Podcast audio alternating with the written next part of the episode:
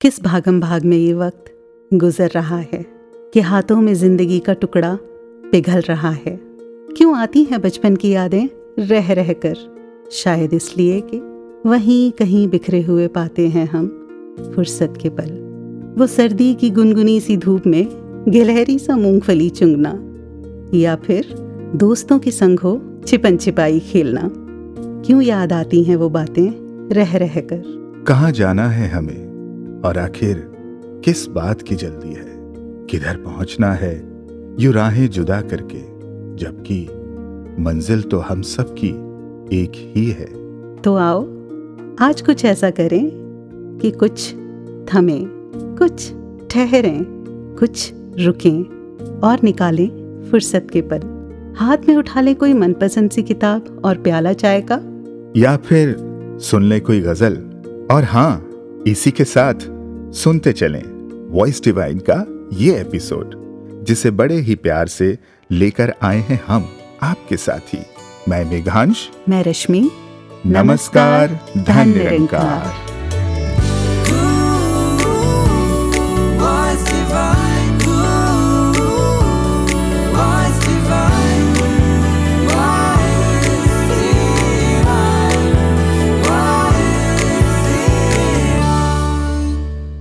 रश्मि जी जी।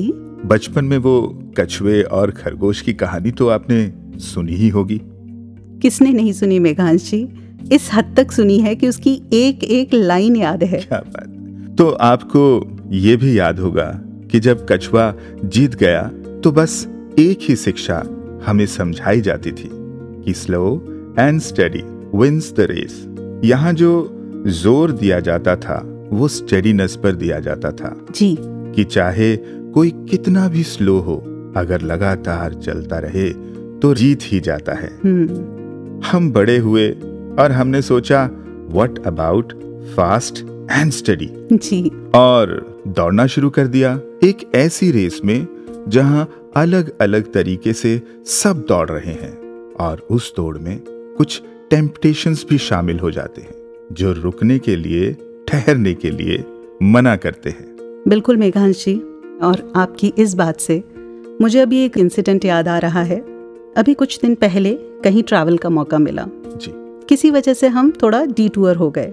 पहले थोड़े परेशान हुए कि ये कहाँ कच्चे पक्के से रास्ते पर आकर खड़े हो गए। हम्म, घड़ी पर भी बार बार ध्यान जा रहा था कि जहाँ पहुँचना है अब वहाँ पहुँचने में देरी होगी। अच्छा। हालाँकि कोई ऐसा प्रेशर नहीं था टाइम का। अभी यही सब बातचीत चल रही थी कि अचानक नज़र घड़ी से हटकर बाहर की तरफ़ गई। और जो दिखाई दिया वो अद्भुत था। इट वॉज़ एब्सोल्युटली मैग्निफिसेंट जानते हैं हमारे साथ न जाने कितनी देर से चल रहे थे वो गुलाब के खेत जो सड़क के दोनों तरफ़ थे। और जहाँ तक नज़र जा सकती थी गुलाब ही गुलाब नज़र आ रहे थे। कितना सुंदर लग रहा होगा बिल्कुल इतना सुंदर नज़ारा आँखों के सामने था और हम अपनी ही धुन में बहे जा रहे थे। मन हुआ कि गाड़ी थोड़ी देर के लिए रोक ली जाए। लेकिन फिर समय का ख्याल आया। अभी ये सब अंतर्द्वंद अंदर चल रहा था इंटरनल डिस्कशन जो मन के अंदर ही था। इतनी देर में हस्बैंड ने गाड़ी साइड में रोक ली और कहा कि आओ थोड़ा बाहर निकलकर रुकते हैं। थोड़ा सा पॉज लेते हैं।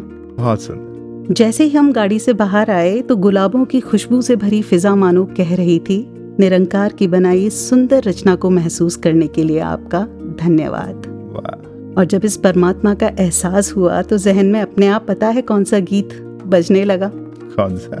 तू इस तरह से मेरी ज़िंदगी में शामिल है जहाँ भी जाऊँ ये लगता है तेरी महफिल है। वाकई में हर जगह हर वक्त हर दिशा इसी की तो महफिल है ढलते हुए सूरज का गुलाबी रंग हो या उगते हुए सूरज की लालिमा चंदन की महक हो या फिर गुलाबों से आती खुशबू। हर तरफ़ इसी की सूरत है। इसकी सूरत से और रूबरू होते हैं संपूर्ण हरदेव बानी के इस पावन शब्द के साथ।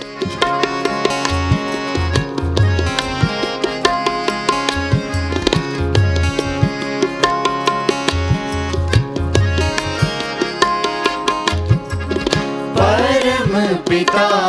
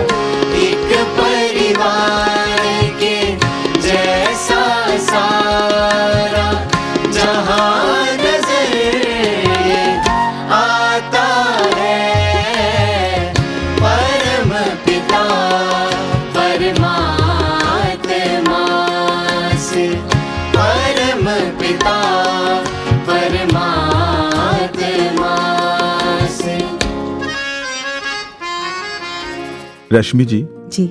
आज के समय में ऐसा लगता है जैसे हर किसी को किसी ना किसी बात की जल्दी है। जी बिल्कुल। कहीं ना कहीं के लिए तो देरी हो ही रही है। जी। और ऐसे में एक शब्द जो अक्सर ही सुनने को मिलता है वो है हसल कल्चर एब्सोल्युटली किसी को ज़िंदगी में कोई मुकाम हासिल करने की जल्दी एक सर्टेन पैकेज पर पहुँचने की जल्दी उस टॉप लेडर पर पहुँचने की जल्दी जहाँ पहुँचना हमें हमारे स्कूल कॉलेजेस बचपन से सिखाते रहे पर सब कुछ जल्दी जल्दी। बिल्कुल।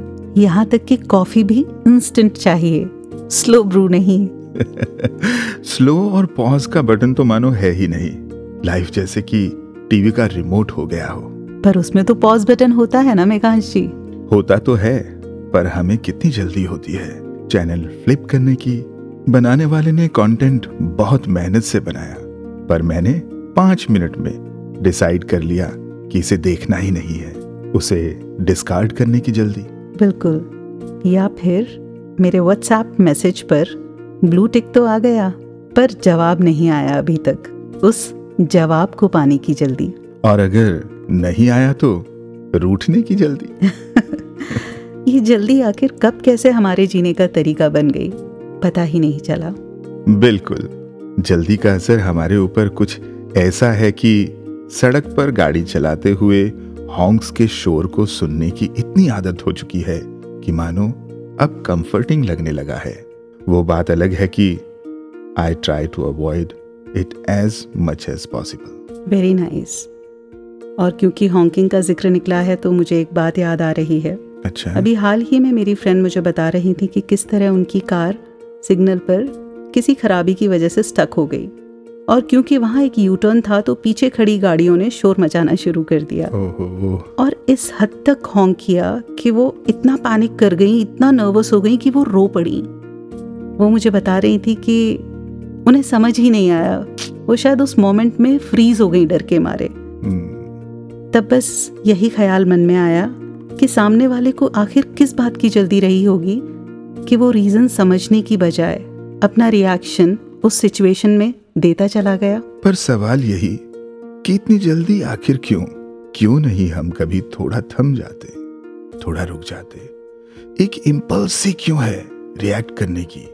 कहीं एक कोट पड़ा था जी। कि ज़िंदगी को आसान बनाइए जनाब कुछ अपने अंदाज से कुछ नजरअंदाज से। वाह क्या बात है।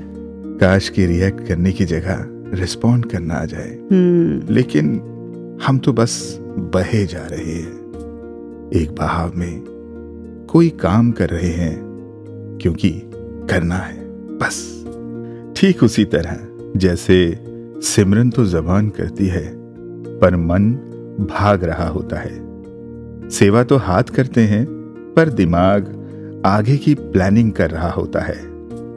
आपकी इस बात से मेघांश जी मुझे अपने नाना जी की बात याद आ रही है। अच्छा। वो अक्सर हम बच्चों से कहा करते हैं कि सत्संग तो कर लिया आओ अब थोड़ी जुगाली करेंगे।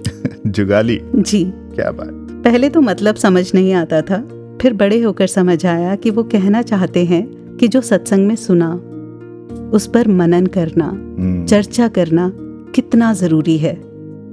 पर उसके लिए कुछ पल थमना होगा। वक्त निकालना होगा साथ बैठना होगा। क्या बात कितना सुंदर शब्द है ये जुगाली।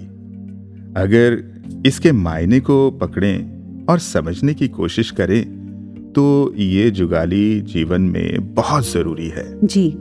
अक्सर हमने देखा कि कुछ जानवर भोजन अपने गले के नीचे बनी एक पोटली में जमा कर लेते हैं और फिर इत्मीनान से बैठकर उस खाने को खूब चबाते हैं। मानो उसका आनंद ले रहे हैं। पर जानते हैं इस प्रोसेस के कारण होता क्या है? क्या? होता ये है कि खाना बेहतरीन तरीके से चबाया जाता है ताकि वो पचाने में आसान हो और उसके जितने भी न्यूट्रिशंस हैं वो उनके शरीर को मिले। तो भक्ति में तो जुगाली और भी ज़रूरी है। विचारों को डिस्कस करना या फिर उन्हें बार बार सुनना। बिल्कुल मेघांश जी, और क्योंकि भक्ति का ज़िक्र चल रहा है तो सदगुरु माता सुदीक्षा जी महाराज जी के वो विचार याद आते हैं, जहाँ उन्होंने फरमाया कि किस तरह तब तक प्रैक्टिस करनी है, जब तक कि भक्ति हमारा हिस्सा ना बन जाए। और प्रैक्टिस के लिए तो धैर्य रखना ही होगा, क्योंकि कबीर जी ने कहा धीरे धीरे रे मना, धीरे सब कुछ होए माली सींचे सौ घड़ा ऋतु आए फल होए। धैर्य patience I read somewhere it is a conquering virtue In fact, I would say, Meghanshi, it's not a virtue, it's a skill that one needs to acquire and practice. जी रश्मि जी। वैसे तो इसकी ज़रूरत जीवन के हर पड़ाव पर होती है पर शायद सबसे ज़्यादा ज़रूरत होती है उस स्टेज पर जिसे युवा अवस्था या यूथ कहा गया है। क्योंकि यही वो स्टेज है जहाँ हम हसलर हो जाते हैं, जहाँ we are raring to go ये भी करना है, वो भी पाना है, इतनी एनर्जी और इतना पोटेंशियल स्लो डाउन होने की बात दूर है फास्ट में भी फास्टेस्ट होने का जुनून होता है। बिल्कुल वायु की तरह। वैसे युवा को उल्टा करके अगर देखें तो वायु ही बनता है। और इसी एनर्जी को चैनलाइज करने के लिए सतगुरु ने हमें एक उपहार बख्शा जिसका नाम है एनवाईएस हम्म। और इस बार हम जिस एनवाईएस की बात करने जा रहे हैं सतगुरु की कृपा से उसका हिस्सा आप भी थी और मैं भी। ओ अच्छा। एनवाईएस हरियाणा का ज़िक्र चल रहा है यहाँ पर। जी। तो मेघांश जी उसी से जुड़ी हुई एक छोटी सी बात याद आ रही है सुनेंगे आप? जी बिल्कुल। क्यों नहीं? तो हुआ कुछ ऐसा कि एक प्ले की स्टेज प्रैक्टिस होनी थी। अच्छा। और स्टेज पर रिहर्सल्स लगातार चल रहे थे। जब तक उस पर्टिकुलर प्ले की बारी आई तो रात के कुछ दो या तीन बज चुके थे। कुछ थकान कुछ नींद और कुछ ठंड की वजह से थोड़ी प्रैक्टिस के बाद तय हुआ कि अब बाकी की प्रैक्टिस मौका ढूंढ के अगले दिन कर लेंगे। पर सबब कुछ ऐसा बना कि अगले दिन स्टेज प्रैक्टिस नहीं हो पाई। थोड़ी ही देर में फाइनल एग्जीक्यूशन होना था। ऐसे में अक्सर जैसा कि होता है सभी थोड़ा थोड़ा एंशियस थे। जी। इतने में एक महात्मा बैक स्टेज आए और बड़े ही सहज भाव से उन्होंने कहा relax sit back and take a deep breath the match is already fixed क्या बात है। मैच इज़ ऑलरेडी फिक्स्ड हाँ जी। और वो इतना बोलकर चले गए। पहले इनिशियल फ्यू मिनट्स में तो ये बात समझ ही नहीं आई पर फिर थोड़ी देर में एहसास हुआ कि वाकई में not only this but the entire match is fixed सब इन्हीं का बख्शा हुआ तो है जो इन्हीं के सामने पेश होना है। हमें तो बस एक ईमानदार सा प्रयास करना था। और जैसे ही ये बात समझ आई एकदम से मानो सारी एनर्जी पॉजिटिवली रीडायरेक्ट हो गई। In no time everybody was calm and relaxed and during that moment once again I rediscovered the power of slowing down जी हाँ रश्मि जी। मन की गति को बस थोड़ा धीमा करना है और इनके चरणों में लगा देना है। वहाँ बीतने वाले एक एक पल ने कितना कुछ सिखाया। जी। और हर सीख अनमोल। बेशक। आज एनवाइस की ऐसी ही सिखलाइयों का एक गुलदस्ता अपने श्रोताओं को पेश करेंगे। तो देर किस बात की? आइए सुनते हैं अपना अगला सेगमेंट एनवाईएस स्पेशल चलिए। चलो जवानों। चलो जवानों। सारे चालिए। एनवाईएस से हरियाणे में। मत नावार करो आने में। खेल कूद का। रंग जमेगा। सतगुरु का। आशीष मिलेगा। सतगुरु उलझन। सुलझावेंगे। जीने का ढंग। सिखलावेंगे।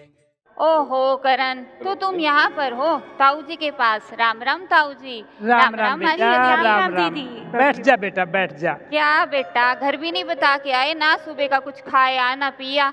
बस यूँ ही घूमता रहता मुँह लटकाए। के बात करने? अरे तू गरा भी नहीं बता के आया छोरे? अरे ताऊ जी मेरा ऐसा कहाँ भाव था? वो तो बस परेशानी में निकला था तो आप जी मिल गए बातें में टाइम का पता ही नहीं चला। देख करने इस भाव भूव ने छोड़ जब भी घर ते बाहर जावे अपने मम्मी पापा ने बता के जाया कर। और भाई सारे थम भी सुन लो। जब भी घर ते बाहर जाओ अपने घर का ना बता के जाया करो। घर के घनी चिंता करें से। आगे ध्यान रखिए करने। न्यू बता करने।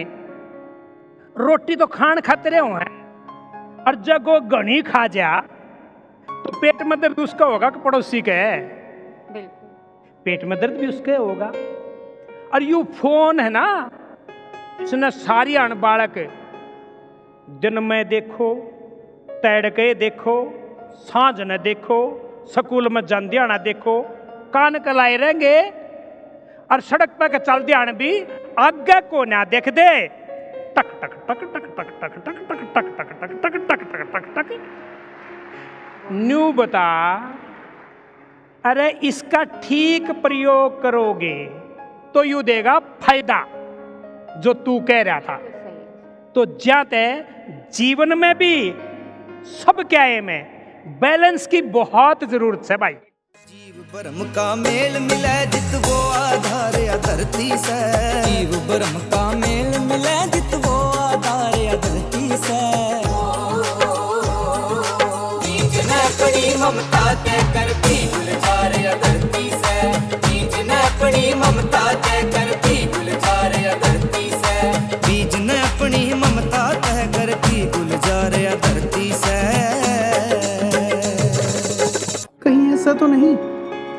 कल की आस में आज को खराब कर रहा हूँ। और शायद यही मेरी परेशानी का कारण है।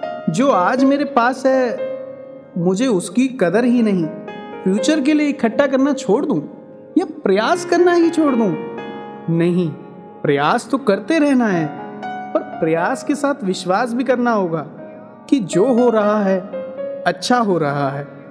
जो मेरे पास है, वो बहुत है। जो प्राप्त है वही पर्याप्त है।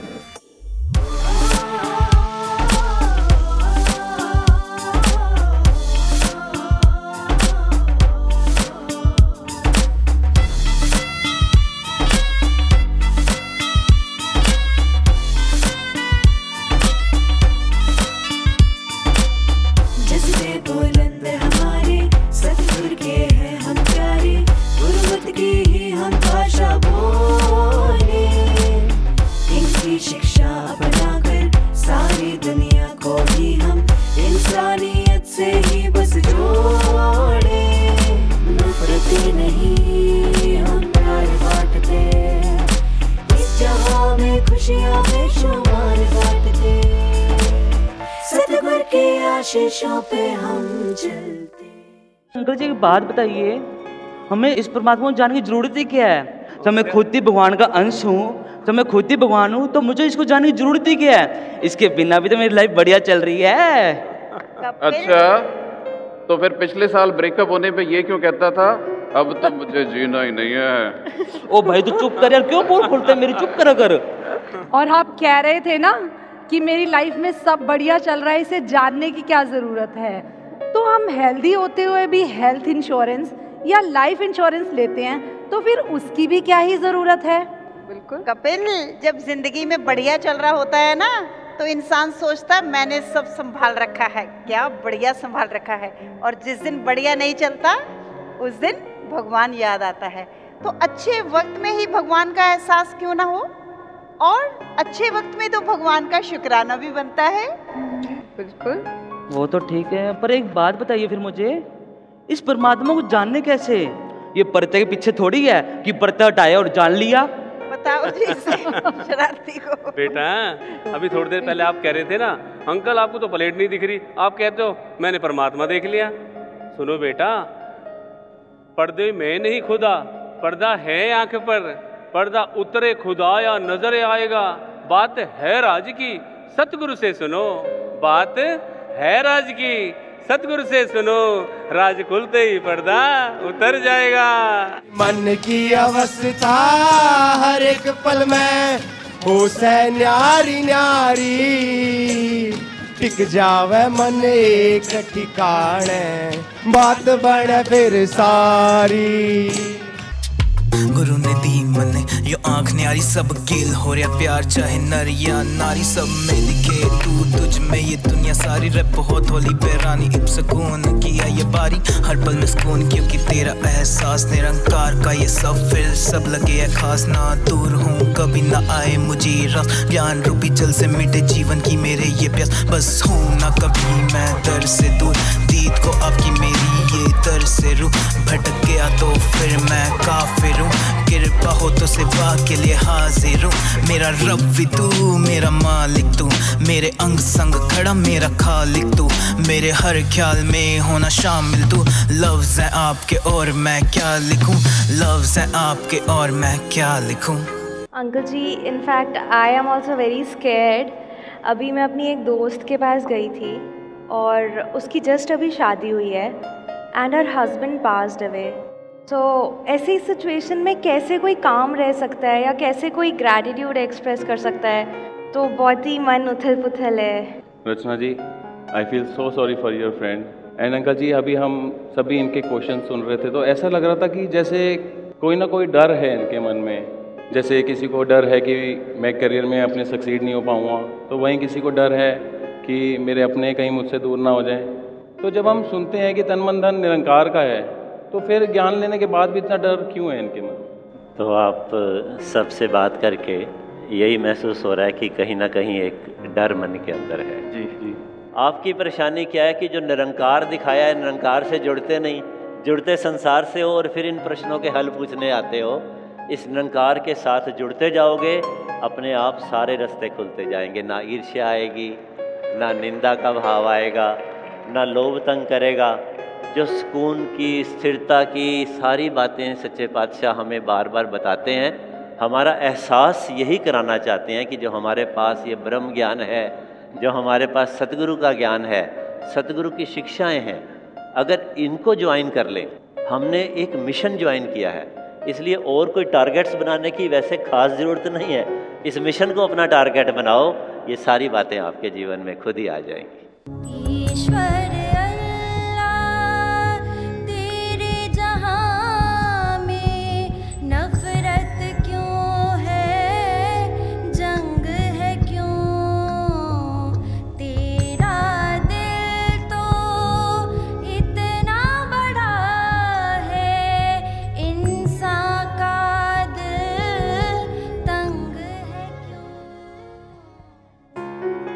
युवा समय जो काफ़ी एक जीवन का भटकने का भी वो समय बन सकता है अगर निराकार भूल जाएँ तो जहाँ खुद भी हमें कनेक्टेड रहना है, एहसास में रहना है, वहाँ एक जीवन को ऐसा बनाना है कि अगर कोई देखे भी हमें तो वो भाव ऐसे ना आए कि ये इंसान किस तरह एक, चाहे निरंकारी मिशन से तो जुड़े हैं युवक, युवतियाँ, पर कैसा ये उनके जीवन में ये झलक नहीं रहा?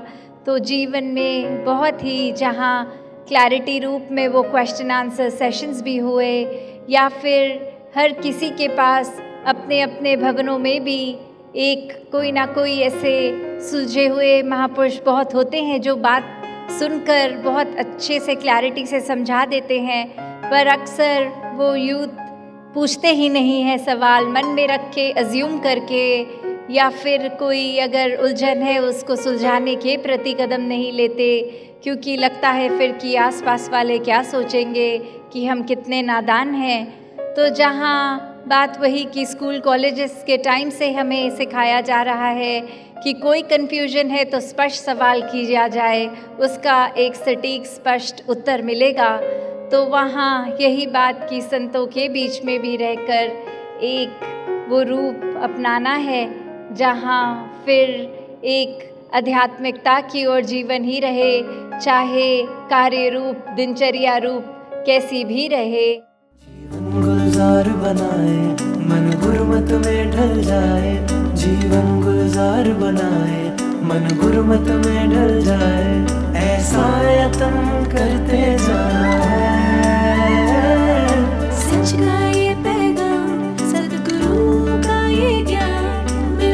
इस दुनिया में फैलाना है। है मौका ये कहीं पीछे ना रह जाए हम। वचनों के संग कर्मों से भी कह पाए हम।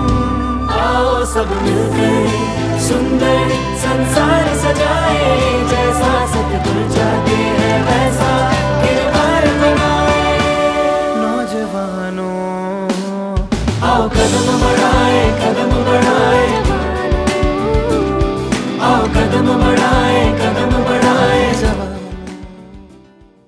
मेघांशी। जी।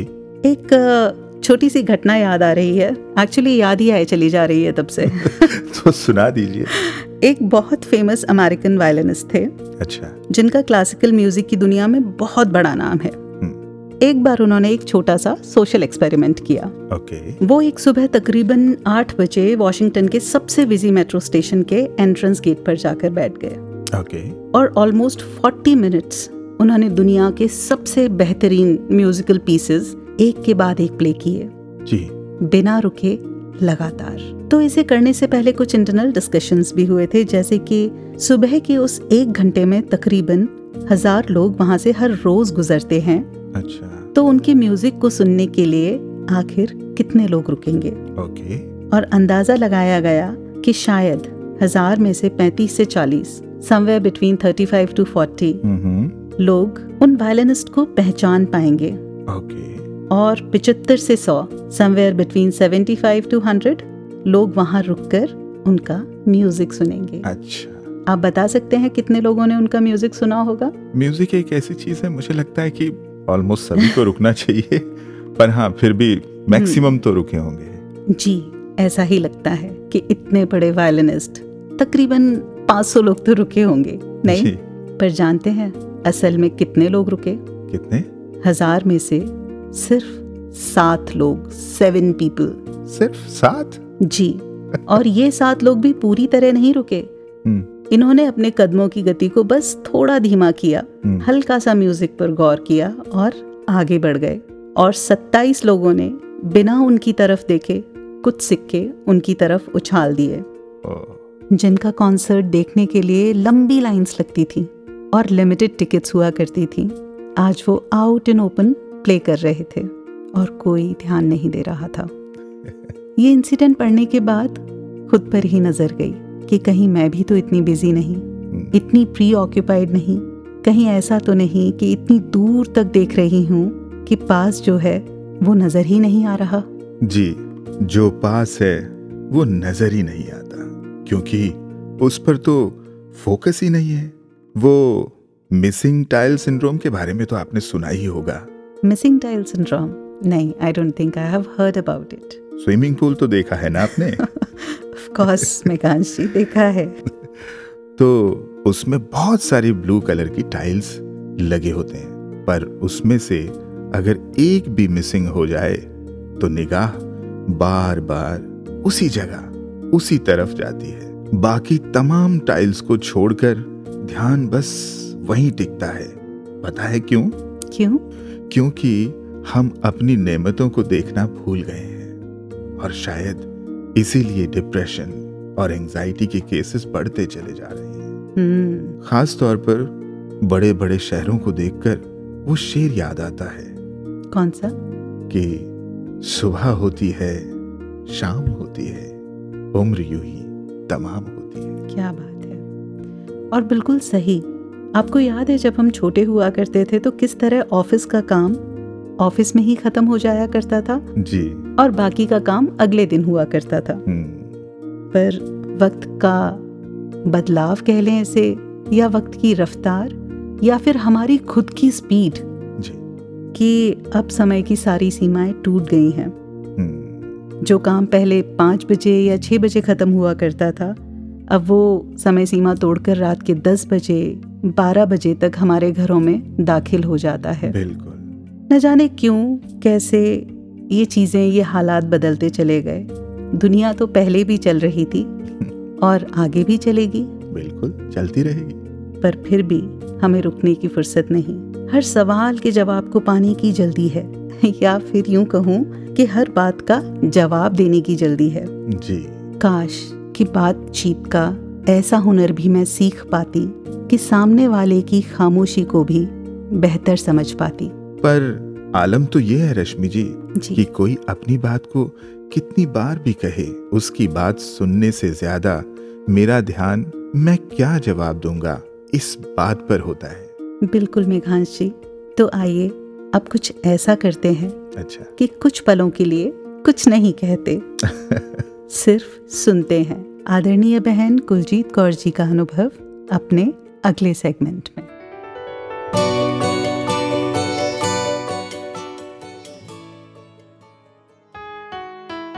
तनंकार जी इन 1982 दासी ने जब एमएससी केमिस्ट्री के फाइनल एग्ज़ाम दिए तो उस time for lectureship MPhil was compulsory so दासी ने एमफिल का एंट्रेंस एग्ज़ाम दिया, जो क्लियर हो गया एंड इंटरव्यू में उन्होंने मेरे से पूछा कि आप कौन सी ब्रांच, ऑर्गेनिक, इनऑर्गेनिक और फ़िज़िकल केमिस्ट्री में एमफिल करना चाहोगे।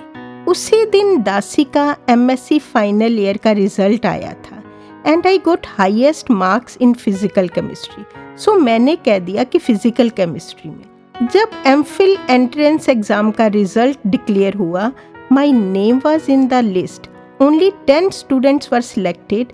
I was one of them. But then I realized I have done MSc specialized in the organic chemistry and my interest is also in the organic chemistry. I have done a mistake by opting physical chemistry. With interest, I can get marks, but with marks, I may or may not create interest. But now it was difficult to change.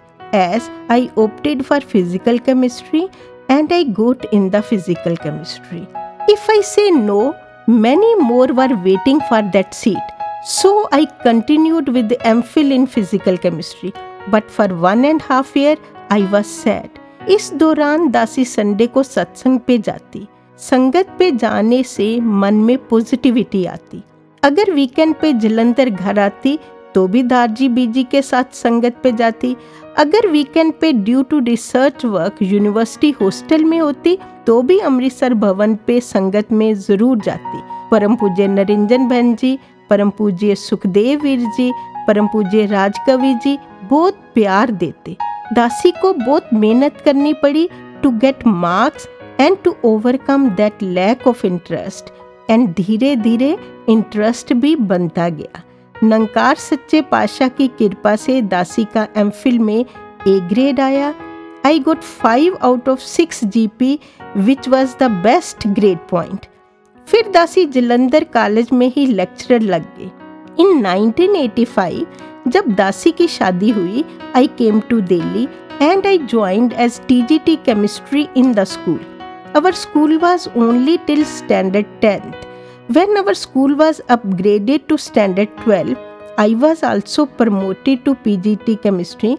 I have to teach all the three branches organic, inorganic, and physical chemistry to students of standard 11th and 12th.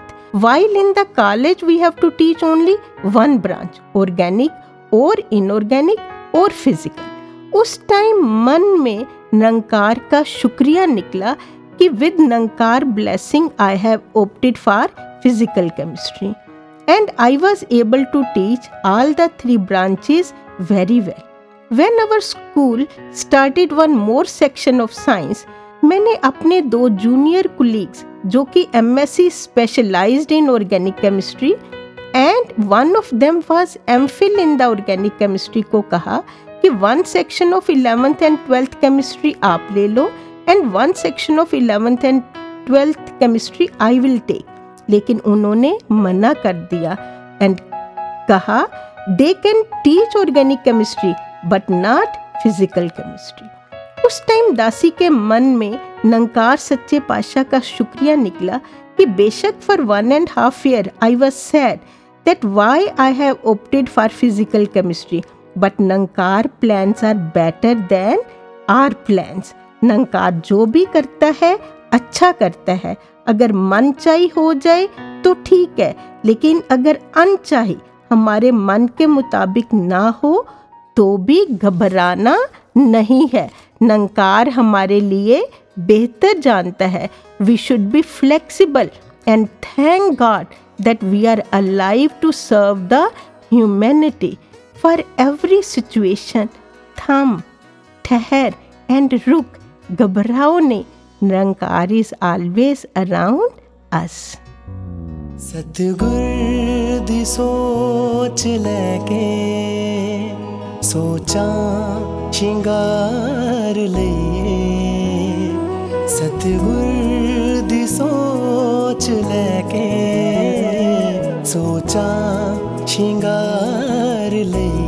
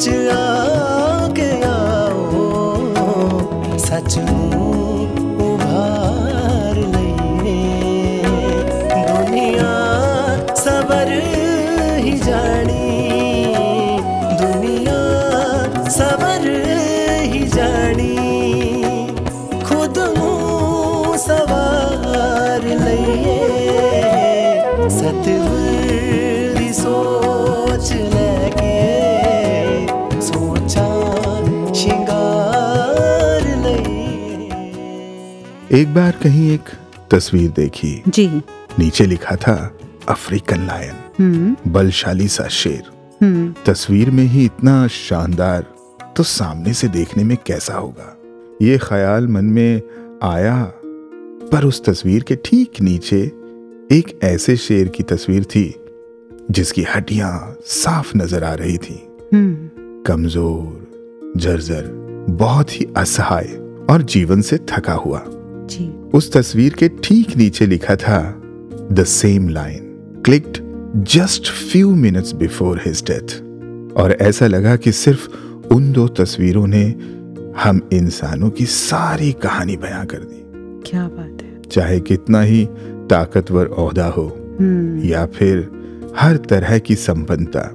एक दिन ये सब बेमानी हो जाता है और जो ज़रूरी था सिर्फ़ वही याद आता है। उससे पहले चाहे कितना भी हम दौड़ लें हम्म। कितना ही हासिल कर ले सब मुबारक है। पर अंततः रुकना होगा। बस उस रुकने में कोई मलाल ना शामिल हो। इसलिए बीच बीच में थम कर अपने अंदर झांकना ज़रूरी है। जी मेघांश जी, शुक्र है कि हम सतगुरु शरण में हैं। सतगुरु माता जी, आपका बहुत उपकार। कि आपने समझाया कि जो सार्थक है, उसे चुनो। पहुँचना तो है, पर मंजिल का पता आपने बताया। यूँ ही बस अंधाधुंध, दौड़ते नहीं जाना, बीच में रुकना, संभलना भी ज़रूरी है। ये आप जी ने सिखलाया। और सबसे ज़रूरी कि ब्रह्म ज्ञान की दाद दे इस निरंकार से मिलाया। क्या बात है। कहीं बहुत सुंदर बात सुनी थी जी। कि अगर संसार को पाना है तो भागते जाओ। पर अगर संसार के मालिक को पाना है तो ठहर जाओ। हम्म। ठहरना होगा अपनी असल पहचान के लिए। जी। ठहरना होगा अपने अंदर उतरने के लिए इस निरंकार से बात करने के लिए। क्या बात। और इसका शुक्राना करने के लिए। सच तो ये है कि जीवन में जितना गतिशील होना ज़रूरी है उतना ही ज़रूरी है ठहर जाना। जी बिल्कुल।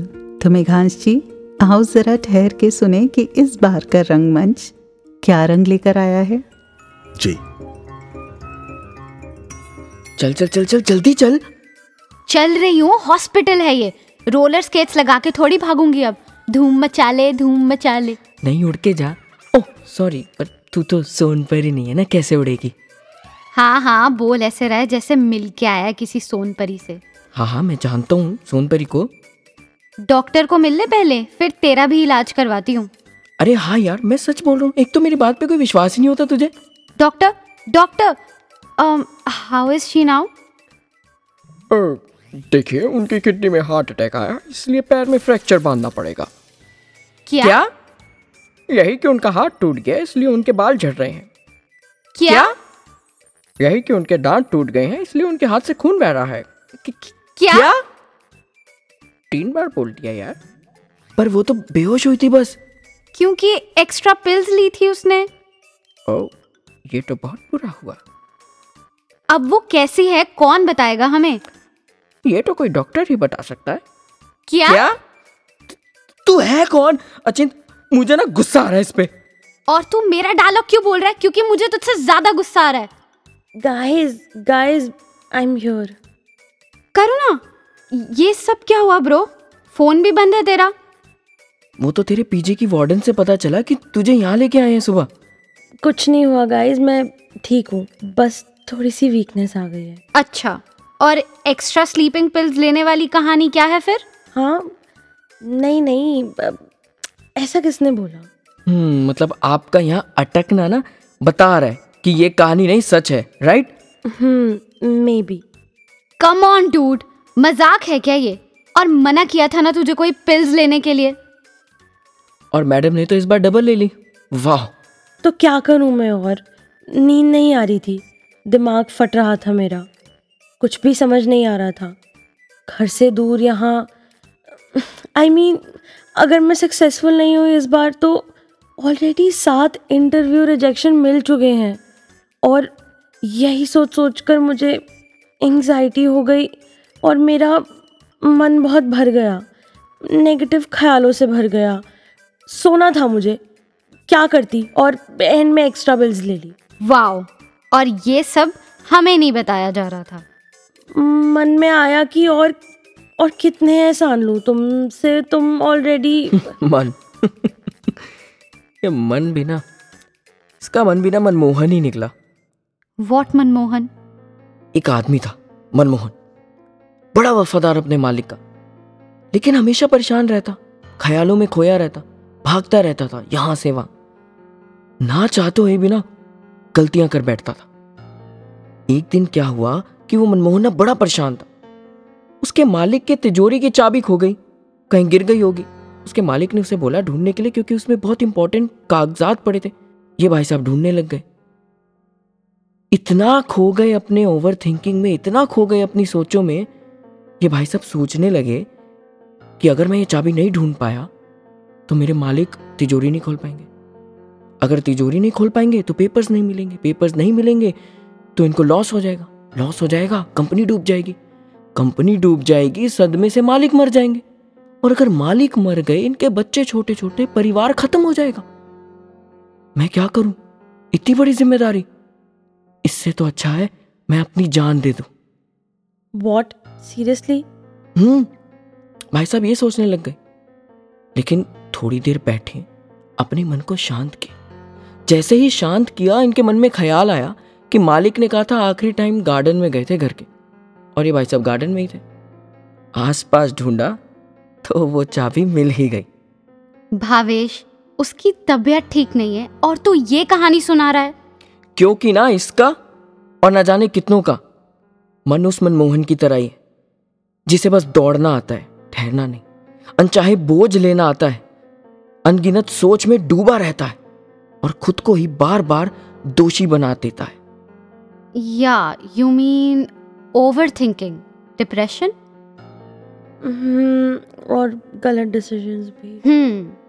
और अगर उस दिन मनमोहन ठहरता नहीं ना तो सच में कुछ गलत कर लेता। ये भाग दौड़ की ज़िंदगी में कभी कभी सामने पड़ी चीज़ें भी नज़र नहीं आती। कभी सोचा है? कोई ताला बनाने वाला बिना चाबी के ताला बना दे? कि आज तो मुझे ना मतलब मुझे मज़े आते हैं मैं सारे ताले बिना चाबी के बनाऊँगा खोलते रहो अपने आप। मतलब? मतलब ये दुनिया बनाने वाला जो सब चला रहा है अगर तुम्हें प्रॉब्लम्स दे रहा है तो बिना सॉल्यूशन के थोड़ी देगा। उसने सॉल्यूशंस भी ज़रूर रखे होंगे। सो हर ताले की चाबी ज़रूर होती है। बस ज़रूरत है तो ठहराव से अपने आसपास देखने की। हम्म? आई एम सॉरी करना रो मत यार। मुझसे गलती हो गई। प्लीज़ मेरे घर वालों को मत बताना। मैं नहीं करूँगी। नहीं करूँगी गिव अप पास हो या फेल दोबारा ट्राई करूँगी। ठहराव से काम लूँगी। पर ऐसा गलत कदम कभी नहीं लूँगी। आई प्रॉमिस हाँ हाँ अब शांत। जल्दी वापस चलते हैं और आराम से बातें करेंगे फिर। Okay hmm. अच्छा चलते चलते कुछ अर्ज़ किया है? इरशाद इरशाद युताउम्र मैं इन सोच के भूतों से अगर ना डरता। युताउम्र मैं इन सोच के भूतों से अगर ना डरता तो खुदा मैं क्या ज़ोर से जीता? मैं क्या चैन से मरता? मैं क्या ज़ोर से जीता? मैं क्या चैन से मरता? च पैर रख के चलने जे भर दे।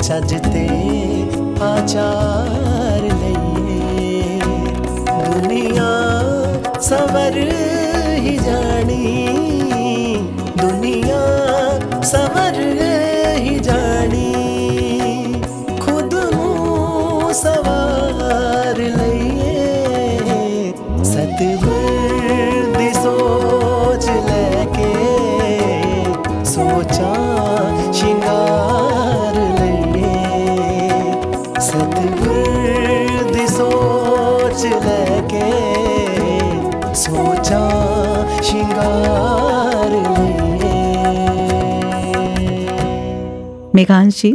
Ji. We have been discussing about slowing down in life, mm-hmm. but now the real question arises how do we practice it?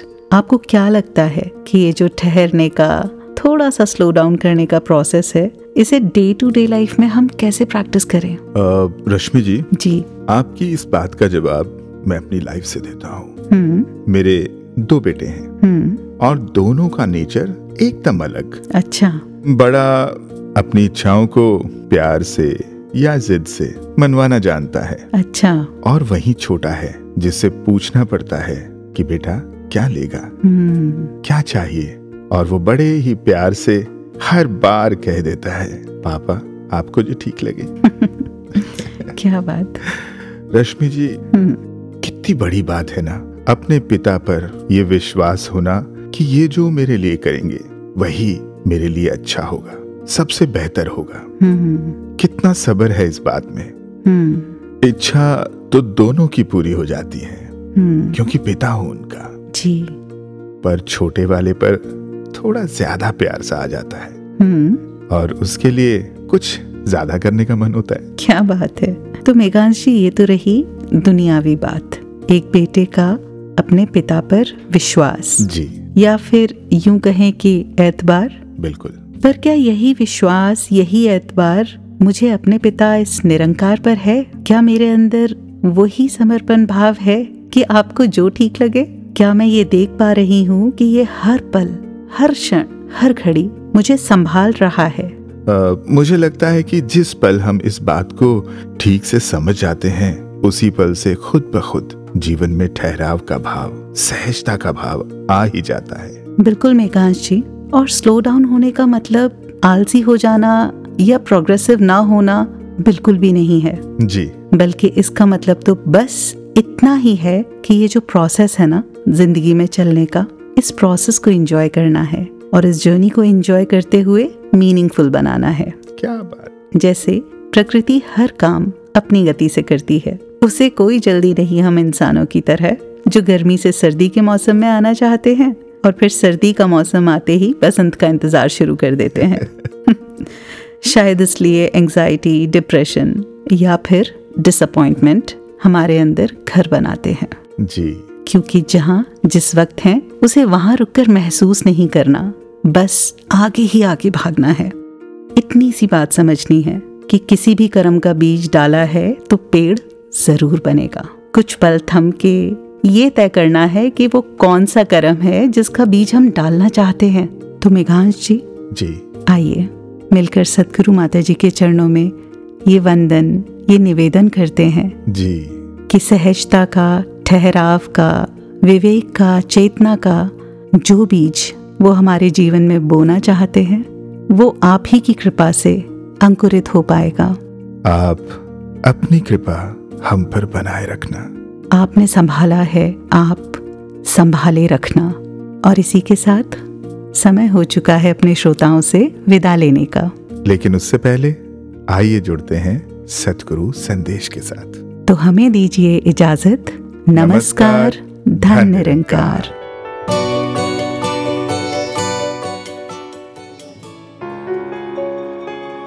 जब अपने आप को पूरी तरह इस परमात्मा में समर्पित कर देते हैं इस मन को और ये लगाम जीवन की परमात्मा के आश्रय तो फिर एक मन में हमेशा संतुष्टि होती है, एक शांति होती है कि कैसे कुछ भी हो, मन में ठहराव है, स्थिरता है, क्योंकि मन ही स्थिर के साथ जुड़ गया है। तो ऐसे जो शब्द की तरह ही नहीं, वाक्य ही जीवन में वो खामनेस पीस ब्लिस सब आ जाता है। और ये ओरिजिन क्या है? ये भावों का मन में आने का, ये निराकार, ये दातार कि कैसे जितना ज़्यादा अपने मन को इसके साथ जोड़ेंगे, उतना ही ज़्यादा ये मन पवित्र होगा। ये मन में सारे मानवीय गुण फिर आएँगे। सिर्फ़ मानव का शरीर होना ही सबूत नहीं मनुष्य होने का। ये मानवीय गुण आए और कैसे आए? कोई सीखे, सिखाए, रटे, रटाए, कोई घर से या स्कूल के कोई वैल्यूज़ की बात नहीं हो रही। ये इस परमात्मा के साथ, इस रूहान के साथ जुड़ के, रूहानी होने के बाद जो मन के भाव होते हैं, वो ही मानवीय गुण होते हैं। एक प्यार नम्रता, सहनशीलता, विशालता, करुणा, एक अन्य और भी जितने गुण हैं, वो सभी एक दिखावा बनावटी रह जाते हैं, जब वाक्य ही उनको ना जी रहे हों, और किसी के सामने कुछ थोड़ी देर के लिए वो एक्ट तो किया जा सकता है, पर हर समय के लिए जो परमात्मा को मन में बसाता है वो सारे गुणों से स्वयं भी युक्त होते हैं।